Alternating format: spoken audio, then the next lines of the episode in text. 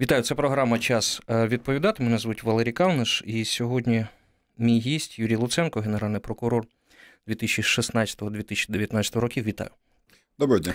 Ну, головна тема зрозуміла. Пройшов, пройшли переговори в нормандському форматі. Як ви оцінюєте, хто переміг, хто отримав поразку?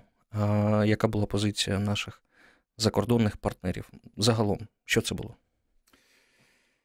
Так, дійсно, найважливішою подією вчорашнього, сьогоднішнього, думаю, ще й декількох наступних днів буде саме переговори в Парижі. І перед тим, як давати оцінки, я би хотів закликати припинити персоніфіковувати будь-яке політичне питання. Це давня українська хвороба. В залежності від ставлення до е, політичного діяча, до президента, зокрема, е, наші люди чомусь надають оцінки, е, пов'язані не з діями, а з особистими симпатіями. Е, Так, це не секрет, що я не голосував за президента Зеленського, але він є президентом України. І тому я би хотів, щоб ті, хто за нього голосував, і ті, хто за нього не голосував, давали оцінки уже обраному президенту України, главі Української держави. З огляду на це, е, хочу ще раз сказати: президентська посада дає таку колосальну кількість інформації, такий набагато більший е, світоглядний е, бачення, що накладає величезні вимоги навіть від того, хто вчора мав, ну скажімо, інші точки зору. Угу. Тому е, президент Зеленський уже не дитина з фразою просто треба перестати стріляти. Він уже представляв державу і захищав державний інтерес.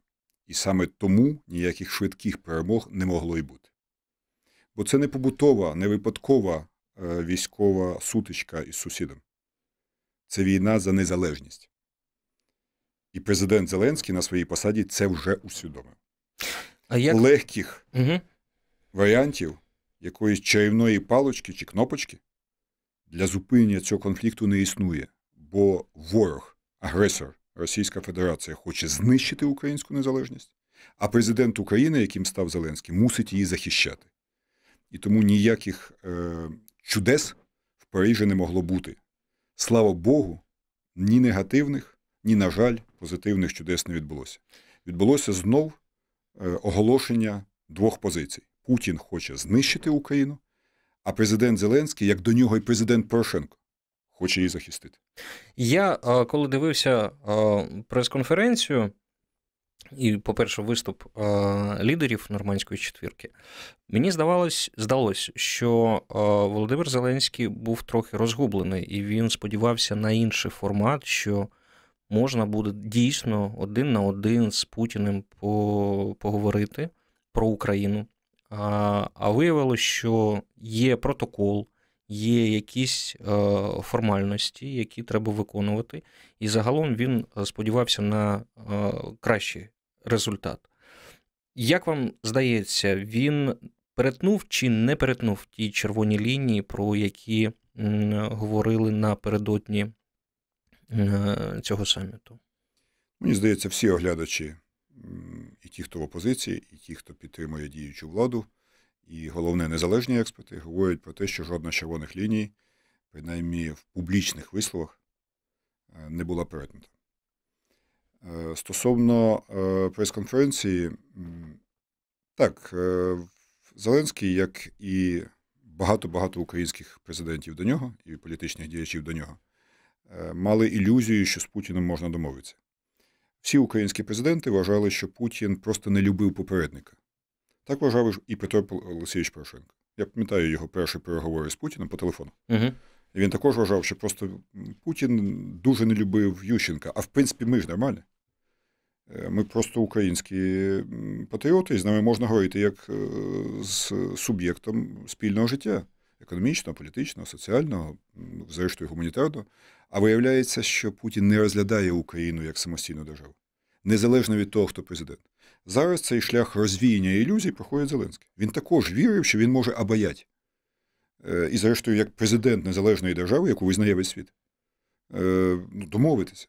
А виявляється, що Путін до цього абсолютно не здатен, бо його ціль не Донбас і не Крим, його ціль Україна в цілому і розділена Європа в максимальному масштабі. Е, президент Зеленський говорив, що він хоче подивитися в очі Путіна. Нарешті він це зробив. Що він там побачив? Я впевнений, що він там побачив Сибір. В цих очах не було нічого позитивного для України, для Європи, для цивілізованого світу. В його очах просто бажання відновити наркотичну залежність, як він вважає, не до держави української, від російського дешевого газу. В такому випадку, яка ціна а, того комуніке, яке було Валерій, вибачте, таки мушу ще сказати. Я не згоден з вашою точкою зору, що е, Зеленський був е, ну, чи розгублений, чи незадоволений. Угу. Мені здається, його добре психологічно підготували. Хто саме і в чому? А тут якраз найцікавіша історія. Його підготувала як власна команда, так і опозиція. І ті, і ті е, вклали йому е, неможливість перетину будь-якої червоної лінії. Одні, тому що захищають цю лінію ще з 2014 року. Я кажу зараз про Порошенко та інших політиків, які виходили на Майдан або під адміністрацію з вимогою не перетинати червоних ліній. Інші, я маю на увазі команда власне президента, е, просто підготувала його до того, що це неможливо зробити, якщо ти вже президент. Кандидат президенти може говорити багато чого. І говорив надто багато чого. А президент уже не міг перекласти. І тому, мені здається, е, Зеленський був сильний цілісністю своєї позиції, остаточним рішенням ще до початку переговорів, того, що він не перетне ці лінії. І тому йому було легко. Е, йому було важко, бо він не був готовий до таких переговорів. Коли він сказав, що Путін дуже довго проводив ці переговори, Володимир Олександрович не пам'ятає, що мінські переговори були 19 годин. Ну, він, і він, можливо, не до кінця усвідомлює, в яких вони були умовах. Шпиняючи Порошенка про те, що один із пунктів про черговість е, виборів та контролю за кордоном є не дуже зручним для України, це правда. Він просто забуває, в яких умовах був Мінськ. Я дуже добре пам'ятаю, в яких. На той момент між оточеними українськими батальйонами Виловайськом і Києвом не було жодної боєздатної військової частини у Києва. Російська армія переважала наше угрупування під Іловайськом в 16 разів а... і могла йти куди завгодно далеко. Тому Мінськ в будь-якому його форматі, в будь-якому ну, дуже доброму чи не дуже доброму словосполученні був спасінням Україні, передишкою для того, щоб збудувати боєздатні Збройні сили. І навіть якби там були написані набагато гірші речі, навіть якби, це все рівно було б чудом для України, який звершив Порошенко, Меркель і Оланд. Угу. А, Тому як... зараз шпиняти не, не, не потрібно. Але ще раз кажу: е, мені сподобалася готовність ще до початку переговорів не відступатися від державницького інтересу. Єдине, що мене насторожує, і багатьох, напевно, це насторожує, це те, що крім е, державницьких заяв на прес-конференції, існує підписаний документ е, чотиристоронних переговорів, в якому згадується необхідність імплементації формули Штанмайера е, в український закон на постійній основі. Угу.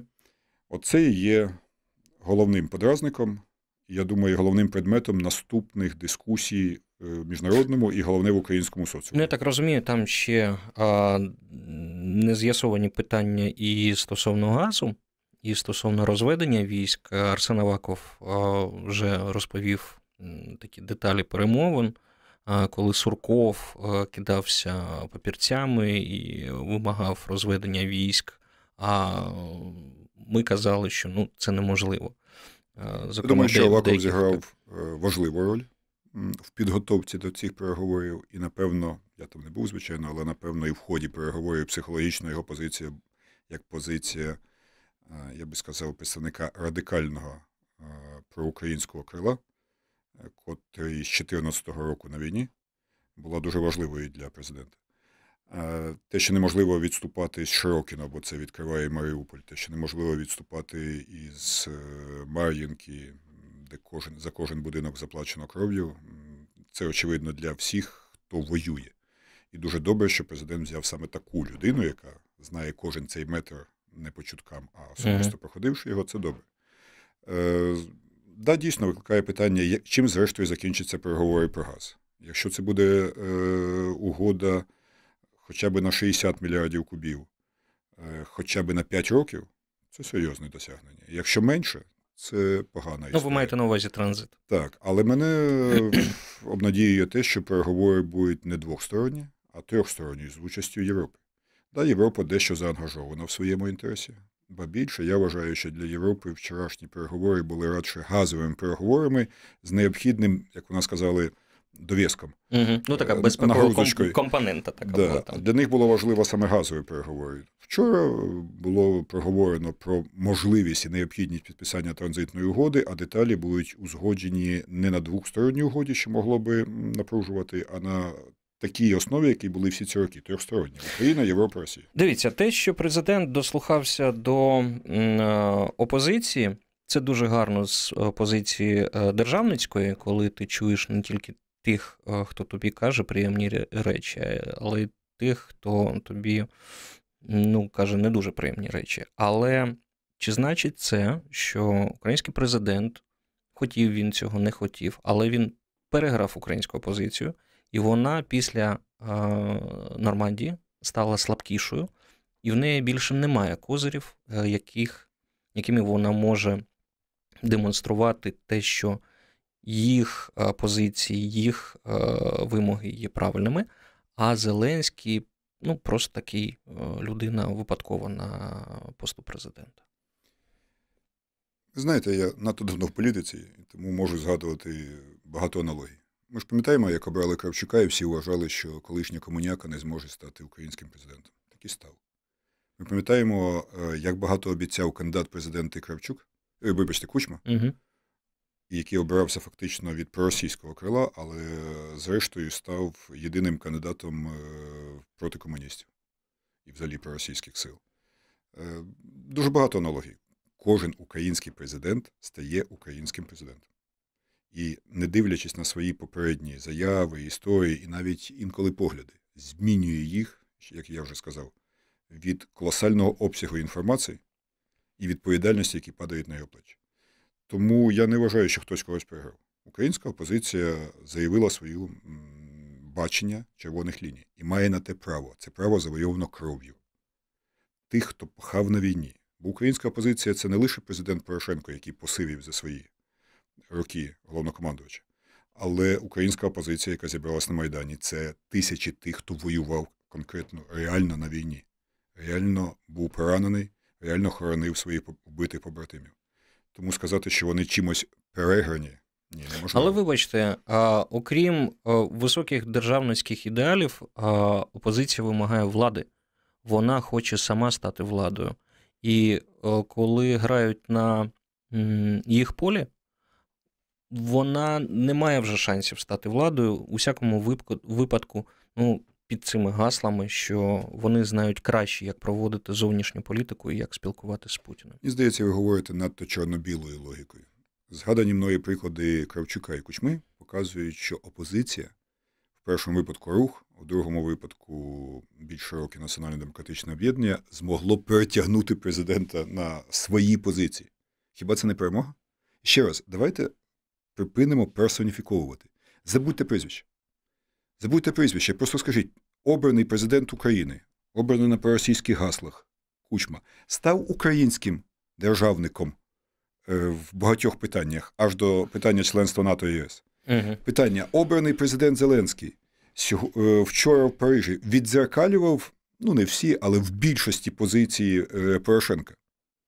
Тому дивіться, я не бачу поразки опозиції. Навпаки, опозиція змогла, будучи в дуже маленькій чисельно опозиції, найменшій з часів 91-го року, сьогодні українська опозиція Мгм. найменша з 91-го року по чисельності, але вона змогла достукатися до е, усвідомлення обраного е, конкурента, який віддзеркалює сьогодні позицію, е, даруйте, опозиції. Так, давайте зробимо паузу. Юрій Луценко у нас в програмі. Це програма Час відповідати. Це програма Час відповідати. Мене звуть Валерій Калниш. Юрій Луценко, генеральний прокурор е, 2016-2019 років у нас в студії. Давайте поговоримо про Сполучені Штати.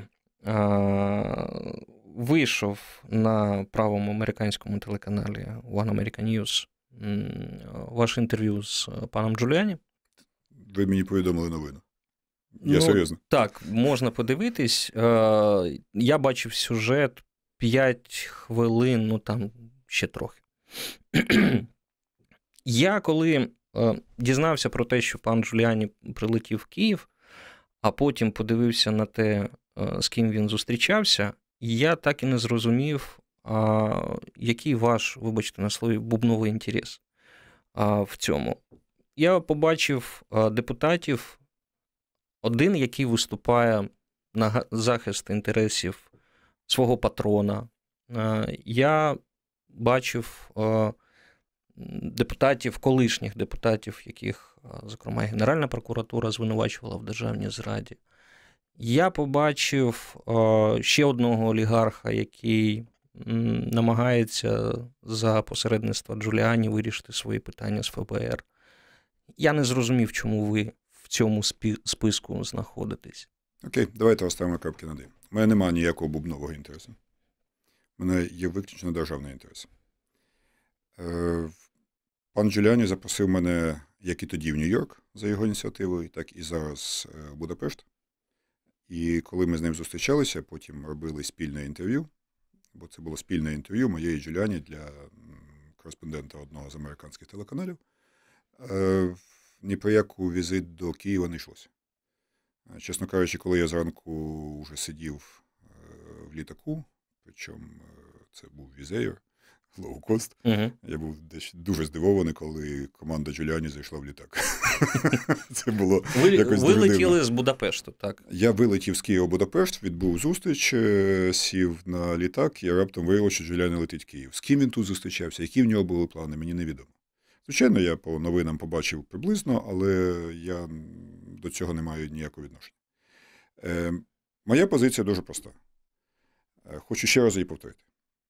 Коли в 2017 році, е, за рішенням суду, е, після серйозної, я б сказав, навіть титанічної роботи Генпрокуратури, ми змогли успішно конфіскувати півтора мільярда доларів мафії Януковича, ми виявили нові докази, які дозволили нам говорити про те, що ще 7 мільярдів доларів, підкреслюю, не гривень, доларів, по тій же схемі, тими ж фірмами або пов'язаними з ним офшорками, угу. були виведені е, командою Януковича на територію Сполучених Штатів Америки і розміщені в одному з хедж-фондів США.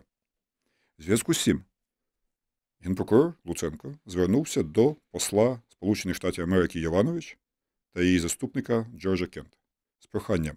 Організуйте нам, будь ласка, зустріч із Генеральним атронеєм США та керівництвом ФБР. Пані Іванович під присягою в Конгресі сказала неправду. Грубо і неоднозначно. Сказала, що джентльмени, ви ж знаєте, що після такого прохання будь-який іноземний керівник має надати попередню інформацію про тему зустрічі. Але Луценко ніколи її нам не надав, сказала вона під присягою. Слава Богу, в мене є копія листа, яку Генпрокуратура направила посольство США е, легальному аташе ФБР при посольстві в якому описувала, що ми хочемо зустрітися для створення спільної слідчої групи по арешту та конфіскації в Україну 7 мільярдів доларів грошей мафії Януковича. Це було і залишається моїм єдиною причиною моїх контактів з американською стороною. На жаль, посол Йованович фактично заблокувала мою поїздку, зробила неможливим будь-які контакти не тільки з генатронеєм або керівництвом ФБР, але навіть з конгресменами і сенаторами. Доходило до смішного, коли я на параді незалежності стояв поруч з високими американськими гостями, вона всіляко старалася надягнути на них навушники, щоб я не міг з ними говорити по-англійськи. Вона робила все, щоб заблокувати. Чому? А тепер мені зрозуміло чому. Тому що фонд Темплтон, який м, отримав ці кошти і купив на них українські е, цінні папери, є одним з найбільших інвесторів президентської кампанії е, Демократичної партії Сполучених Штатів Америки. Більше того, провідні діячі процедури імпічменту є крупними інвесторами цього фонду.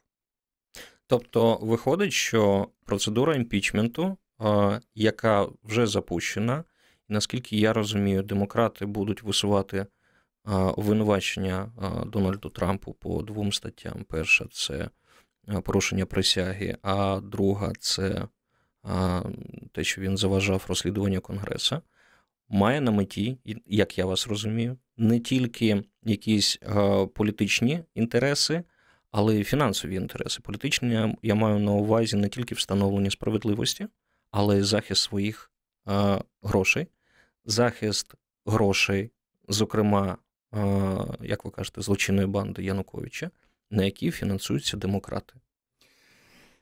Насправді, в ході е, всієї цієї внутріамериканської політичної гри виникло два питання: роль віце-президента Байдена е, та його сина, е, пов'язаного з українською бізнес-структурою, і друге спецконфіскація, ймовірна конфіскація 7 мільярдів коштів злочинної організації Януковича. В першій це чисто юридичний шлях. Її можливо розв'язати лише через створення спільної слідчої групи е, з американцями. І тільки так можна було би заарештувати 7 мільярдів вкрадених у нас грошей. По деяким даним, я, на жаль, зараз не маю офіційних можливостей перевірити, але мені говорять про те, що цього року Україна заплатила по цим бондам мільярд 400 мільйонів доларів більше, ніж ми просимо в МВФ. І тому я вважаю, що Йованович зробила дуже погано, заблокувавши можливість спільного розслідування і, як мінімум, арешту, а як максимум конфіскації цих коштів. Перепрошую, конфісковані півтора мільярда дали можливість українській армії відновитися. Уявіть собі, що було б, якби ми такі успішно змогли разом з американськими колегами конфіскувати ще 7 мільярдів доларів. Це був і залишається моїм єдиним інтересом. Я би, можливо, вже мовчав, якби мене тупо брехливо не інше, мене б не обрихували під присягою в Конгресі. Говорити про те, що я не повідомляв причину, що я неефективний, що я корумпований, з моєї точки зору, це непристойно для тої людини, яка сама заблокувала можливість допомогти Україні. Америка, казав я в інтерв'ю Джуліані, має відкинути двійні стандарти. Якщо ви нас закликаєте устами Джо Байдена боротися з корупцією, то, будь ласка, почніть розслідувати 7 мільярдів баксів, які лежать в фонді, котрий є інвестором вашої, пане Байден, компанії. Угу. Я правильно... І тепер друга так, історія. Будь ласка. А друга історія, власне, вже про Байдена. Я туди не дуже хочу втручатися, бо це чисто американське питання. Я вже заявив і зараз можу підтвердити. І пан Джуліані на мене дуже образився в свій час, також називав мене різними словами. Угу. Я сказав абсолютно чітко те, що є. На території України ні Джо Байден, ні його син Хантер Байден не порушили українських законів. Але після цього я ставив не крапку а кому. Але мені здається, є конфлікт інтересах в діях Джо Байдена, коли він вимагав від Порошенка голову генпрокурора в обмін на мільярд допомоги, того генпрокурора, який розслідував справу його сина, інша фірма, де працював його син. Вибачте, так точніше. Uh -huh. Мені здається, це конфлікт інтересів. Але це не юрисдикція України. І скільки мене не тиснули, щоб ми відкрили тут справу, для мене це була моя червона лінія. Це юрисдикція США. Відкрив... Хочете розслідувати дії е... сім'ї Байденів? Відкривайте справу в США, починайте слідство, присилаєте сюди запит, реквест, створюєте спільну групу як варіант, і тоді Україна буде з вами згідно міжнародних зобов'язань співпрацювати. Але відкривати тут справу проти Байденів є незаконним.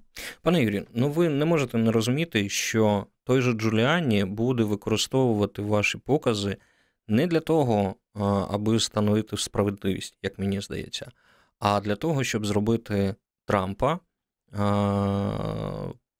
в другий раз президентом, що ваші дані, дані ті, які Джуліані зібрав тут, вони будуть використані з політичною метою. І мені хотілося б, звісно, щоб американський уряд провів розслідування і повернув 7 мільярдів доларів Україні але щось мені підказує, що цього не відбудеться. А вас, вас просто, при, просто використають. Але якщо я про це не буду говорити, то цього точно не відбудеться. Да, дійсно стає все менш реальним це розслідування. Хоча б тому, що ці гроші е, фонду е, Френклон Темплтон уже скинув. І цінні папери знаходяться вже у іншого, ну, ймовірно, добросовічного набувача. Але перепрошую, мовчати Якщо мовчати, тоді цього не буде точно. Ніяк, ніколи. Більше того, коли мене обрихують під присягою в Конгресі, причому докази дуже прості. От у мене роздруківка посла Іванович, а от Мгм. мій лист до посла Івановича. І вони абсолютно протилежні. І вона цього не могла не знати. І тому, звичайно, мені говорить і національний інтерес, бо я хочу все-таки добитися відкриття розслідування, спільного розслідування щодо вкрадених в Україні 7 мільярдів, за які ми зараз сплачуємо колосальні кошти. Джуліані А з іншого був боку, я, звичайно, хочу захистити своє ім'я. Я нікому не дозволю називати е, мене корумпованим без жодних для цього підстав. Джуліані це був єдиний канал, як можна було вийти на американську владу. Ну, Валерій, давайте ще раз от просто обстрагуємося від прізвищ, як ми говорили в першій так. частині. От дивіться, є генеральний прокурор.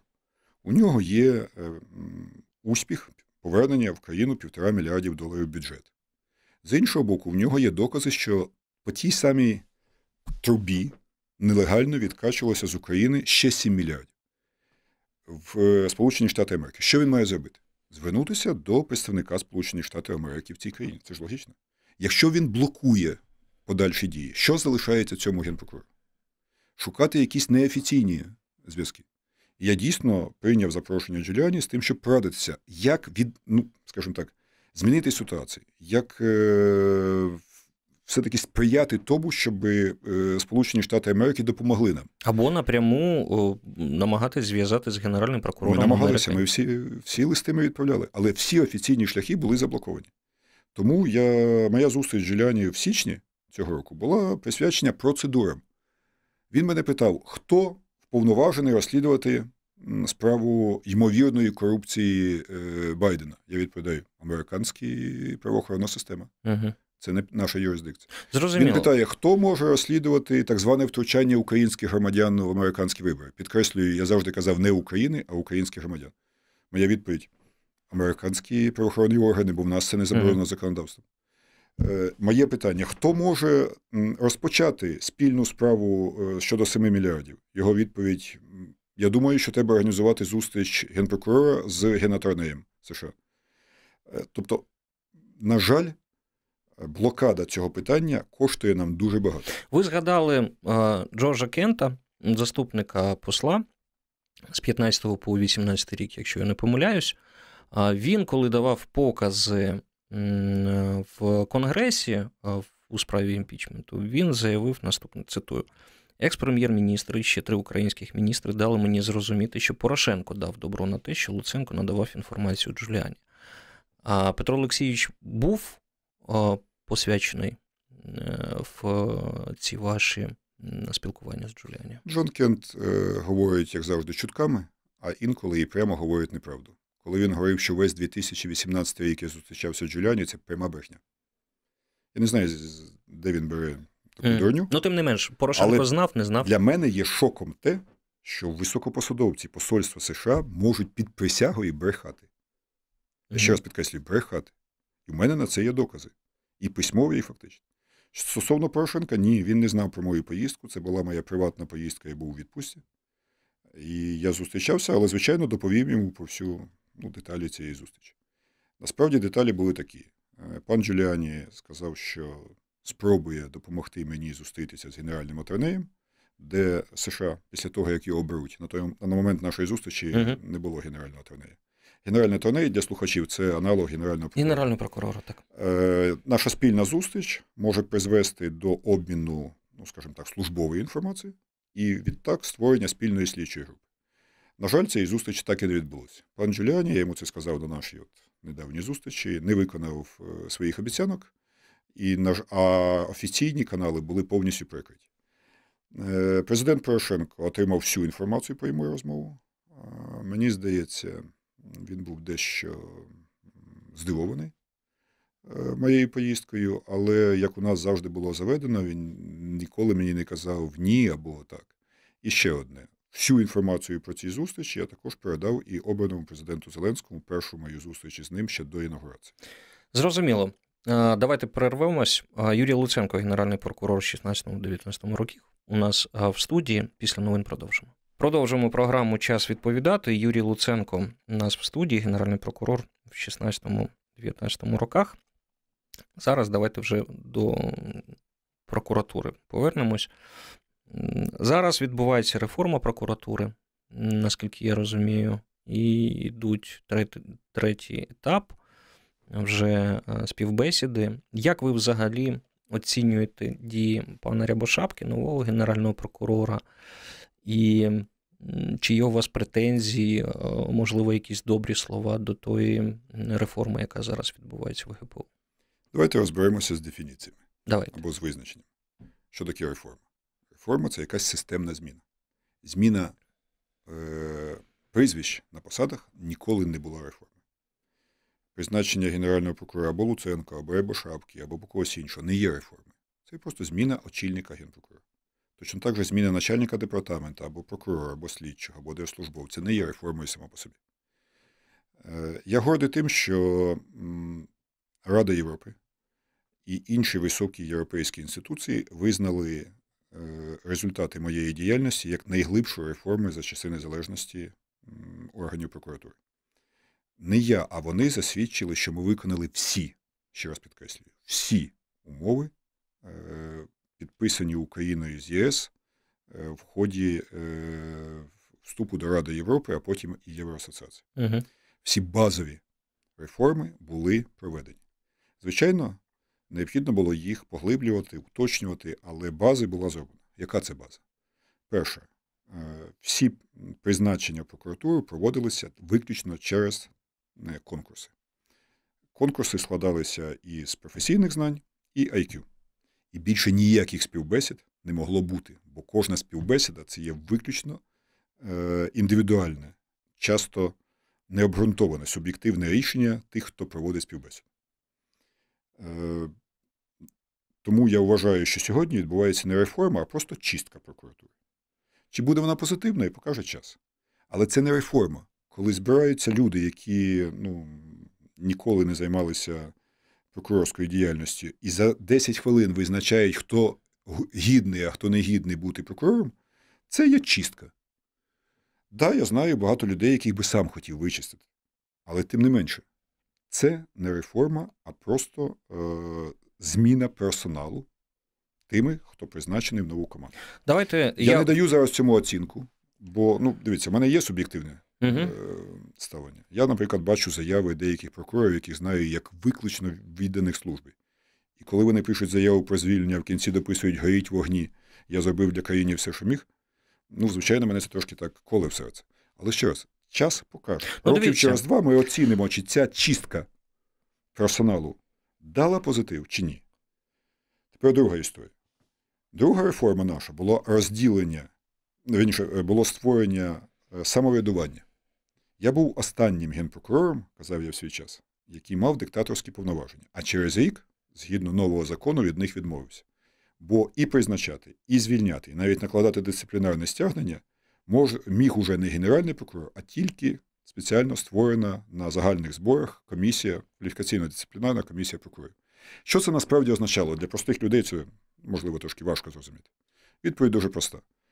На цьому, е, Саме в цьому диктаторське повноваження генпрокурора і його заступників всіх призначати і всіх знімати за власним бажанням трималася вся каральна система КГБшного стилю. Посади цього, або я тебе звільню. Посади політика, посади бізнесмена, посади е, там, громадського діяча, або я тебе звільню. І коли ми ліквідували цей принцип, прав людини стало значно більше. Бо прокурори перестали боятися е, не виконувати, м'яко кажучи, неправильні завдання. Угу. Тепер е, це рішення, слава Богу, не скасоване. Я за це вдячний новому генпрокурору, але призупинене. Вони знову призначають і звільняють в ручному режимі. Ну, дивіться, я м, процитую е, Віктора Чумака. Він зараз заступник генерального прокурора, головний військовий прокурор. Ну, дуже, до речі, цікаво спостерігати про пікіровки колишнього військового прокурора Анатолія Матіоса в Фейсбуці з е, Чумаком. Тим не менш, е, Віктор Чувак, е, Чумак дав інтерв'ю главкому і цитую: мета мається на увазі реформи залишити прокурорів, які є професійними і найголовніше доброчесними. Наша мета не просто зменшити прокуратуру, адже в цьому немає ніякого сенсу. Якщо вони залишаться такими самими, за якістю, як були, то не відбудеться ніякої реформи. Мета цієї всієї історії зробити таку прокуратуру, якій би довіряло суспільство. Не більше, не менше. Вірте чи не вірте, але голка в яйці Кощія тут, мається на увазі в прокуратурі. А ви кажете про чистки. Дивіться, я міг би погодитися паном Чумаком при одній умові, якби він і всі інші заступники генпрокурора першими пройшли публічно тести. Першими самі пройшли все, що пропонують пройти своїм підлеглим. На жаль, вони порушують закон. Їх призначили з порушенням закону. І вони сьогодні не виконали вимоги закону про те, що всі прокурори, а заступник генпрокурора також прокурор, мають пройти тести. Ну, якийсь дежавю зараз в мене. Я пам'ятаю, як казали, що вас призначили з порушенням закону. З маніпуляцією закону. Дивіться, не так. Мені дійсно було дуже неприємно, що для того, щоб мене призначити, був змінений е, закон про, ну скажімо, рамки, які необхідно має, ну, умови, які має виконати кандидат. Е, да, я був політично призначений прокурором. В цьому є мінуси, але в цьому є плюси, бо тільки політично призначений прокурор міг зруйнувати систему, яка була незмінною всі роки незалежності. Фактично, це був останній радянський динозавр. Угу. Я, як людина з поза системи, більше того, дозволю собі сказати, як люд... як одна з людей, що постраждала від цієї системи незаконно, е, поставив перед собою задачу зруйнувати цього пострадянського КГБшного динозавра. Я його зруйнував. Тим не менше, закон був змінений так, щоб Луценко міг стати генпрокурором. Це правда. Неприємно, але правда. Але зараз закон говорить, всі прокурори, включно заступниками, мають пройти тест. Питання: нові заступники генпрокурора здали тест? Відповідь ні. Як вони можуть сьогодні давати оцінку своїм підлеглим, яким примушують проходити тест? Дивіться, прокурор Костянтин Кулик. Він працював з вами, він працював у вас. І ви дійсно не знали про ці його хати, про ці його квартири, про всі ці його, ну, як на мене особисто, досі сумнівні такі заробітки, які йому дозволяли так і дозволяють зараз так жити. Ну, ви закривали очі, не помічали. Чому він ну, так збагатився? Давайте прямим текстом скажемо. Якщо є докази незаконного збагачення прокурора це підслідність набу. Набу відкрило справу проти Кулика. І, на жаль, до сьогоднішнього дня в цій справі нема жодного прогресу, крім слів. Я також з подивом прочитав про якісь е... ну, флігелі, флігелі. як це як. Ну так. Якусь надбудову. Надбудову, так. Е, але я ніде не побачив документи, що вона належить Куліку. Е, я бачу багато слів. І маю також багато підозр. Але перепрошую, ну, якщо прокурор почне знімати своїх підлеглих за е, суб'єктивними підозрами, що ж він тоді буде робити з звичайними громадянами? Закон один для всіх, в тому числі для прокурора Кулика. Набу відкрило справу, нехай дасть йому оцінку. Якщо цей флігель е, він відвідував, він йому жив, він ним користувався, ну я не знаю, там uh багато покладіть факти і тягніть кулика до суду. Але е, у мене просто відчуття, що кожен раз, коли кулик робить серйозні кроки які не подобаються певній категорії українських діячів, на нього виливається чергова порція компромату. Ну, я не, ви знаєте, я кулика знаю. Він не чорний і не білий. Він дуже складний. Е, але точно не дурний. Уявити собі, щоб він собі збудував у всіх на очах над собою ще одну квартиру, ну я складно в це вірю. Ну, тим не менш, подивимось, що там мова там йде про сотні квадратних метрів. А... Так ще раз скажу, а коли ця мова зайшла? Ну, от скільки ну, часу пройшло? Ну, бігуси, коли це дали? Місяць, два тому. Ну, за два місяці можна набу отримати документ? Ну, можливо, так. Так питання, чому це не Можливо, так. але Знаєте, я... коли не робляться е, офіційні формальні процедури, у мене враження, що відбувається кампанія дискредитації. Але в мене є враження таке, що дійсно на кулика не буде воно записано, але це не означає, що це не його. Слухайте, ну це ж елементарно доводиться. Ставиться е, відео, дивляться, хто туди ходить, хто відвідує. Зрештою, є можливості ну, зняти і є моб... це відео. От мобільне. Справа в тому, Що є відео, як він туди заходить? Бігуси, бігуси а, надали відео, якщо я правильно пам'ятаю. Зокрема, там консьєрж, здається, казав, що ну так, ви ж знаєте, чия ця квартира, і каже, ця це квартира Кулика. Окей. Набу допитало цього консьєржа? Ну, я сподіваюся. ну, я сподіваюся. Коли нема формальних процедур угу. по дуже резонансним питанням, це означає для мене тільки одне: що це е, піар-кампанія. Або біла, або чорна, але Мгм. піар-кампанія. Для того в країні існують правоохоронні органи, щоб вони могли реагувати. Бігус молодець, я до нього Про дуже добре ставлюся. процедури, до речі. Але формальні процедури мають дати формальні відповіді. Не можна знімати або призначати людей на е, підставі інформаційних е, вкидів. Добре, в мене дуже конкретне питання. Справи Майдану перейшли до ДБР.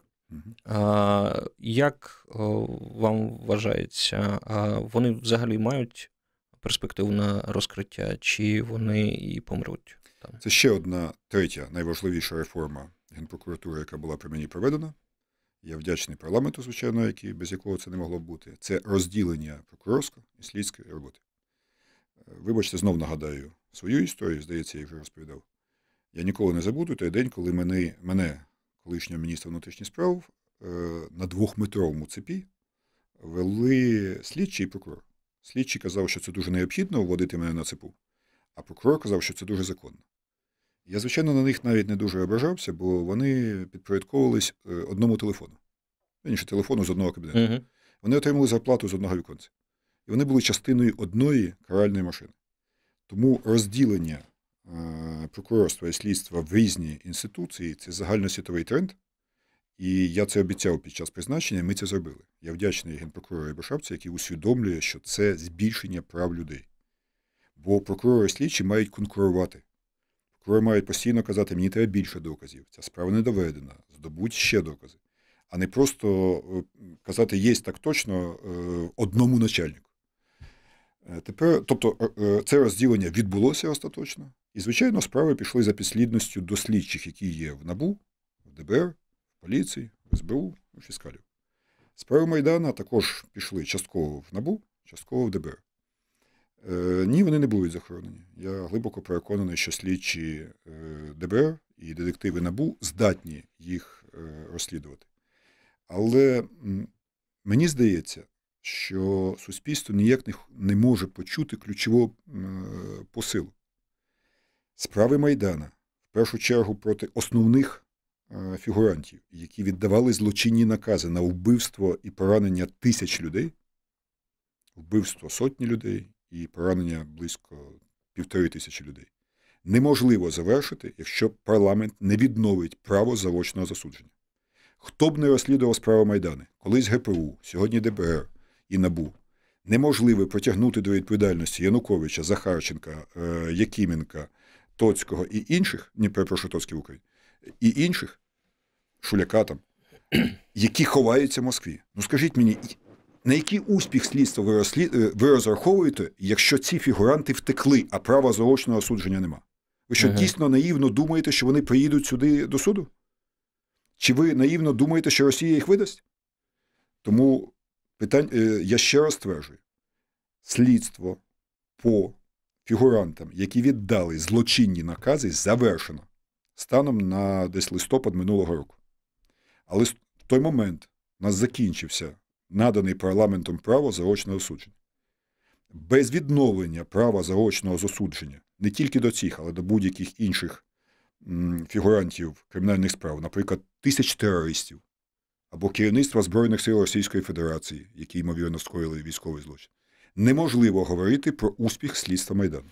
В мене останнє питання: де зараз ваша чашка? Чашка в мене в ящиках в підвалі, чекаю, поки десь придбаю офіс, куди переміщуся. Все гаразд. Все гаразд. І вона повернеться на ваш стіл. Е, Я не впевнений, що Як вона повернеться стіл. Вона була дуже важливою на столі генпрокурора. Е, Чи вона буде важливою на столі людини, яка хоче підтримати українську книжку, спілкується із різними громадськими активістами? Я ще не знаю. Буде залежати від розміру офісу і е, різноманітності викликів, які перед мною поставить життя. Чесно кажучи, я навожу там, порядок в своїх архівах і недавно на- наштовхнувся на одну фотографію, яка ну, багато про що говорить. Відразу після голосування мене на посаду генпрокурора, відразу, я першим чином відвідав в лапках свою камеру в Лук'яновському СІЗО. В костюмі, в галстуку, на нарах. Це була дуже серйозна е, дискусія за ці 10 хвилин, поки я там був сам, про те, що я маю зробити. І ви знаєте, от зараз я також маю час на дискусію. Я вважаю, що я зробив все, що міг. внутрішні реформи в ГПУ були глибокими. Так, да, персонал треба міняти, я з цим згоден. Тут якраз Рябошапка робить правильно. Е, він отримав від парламенту можливість і він міняє персонал. Наскільки об'єктивно покаже час. Але внутрішні реформи проведені. Монстра карального радянського типу вже немає. Друге, все-таки в мене є 3 тисячі вироків щодо корупціонерів. У мене є 4 мільярда доларів повернутих в державу. І ще 7 мільярдів так званих штатівських грошей, ну так званих, uh-huh. виведених в штат, можна повернути. Я вважаю, що я зробив все, що міг. І абсолютно щиро бажаю моїм е, наступникам зробити більше. Принаймні, в День прокуратури е, я поздоровив генпрокурора Башапку, а він поздоровив мене. Україна має звикнути звертати увагу не на прізвище, а на сталість дій. Дякую. Юрій Луценко, генеральний прокурор 2016 по 2019 рік, був у нас в студії. Це була програма Час відповідати. Дякую, що слухаєте.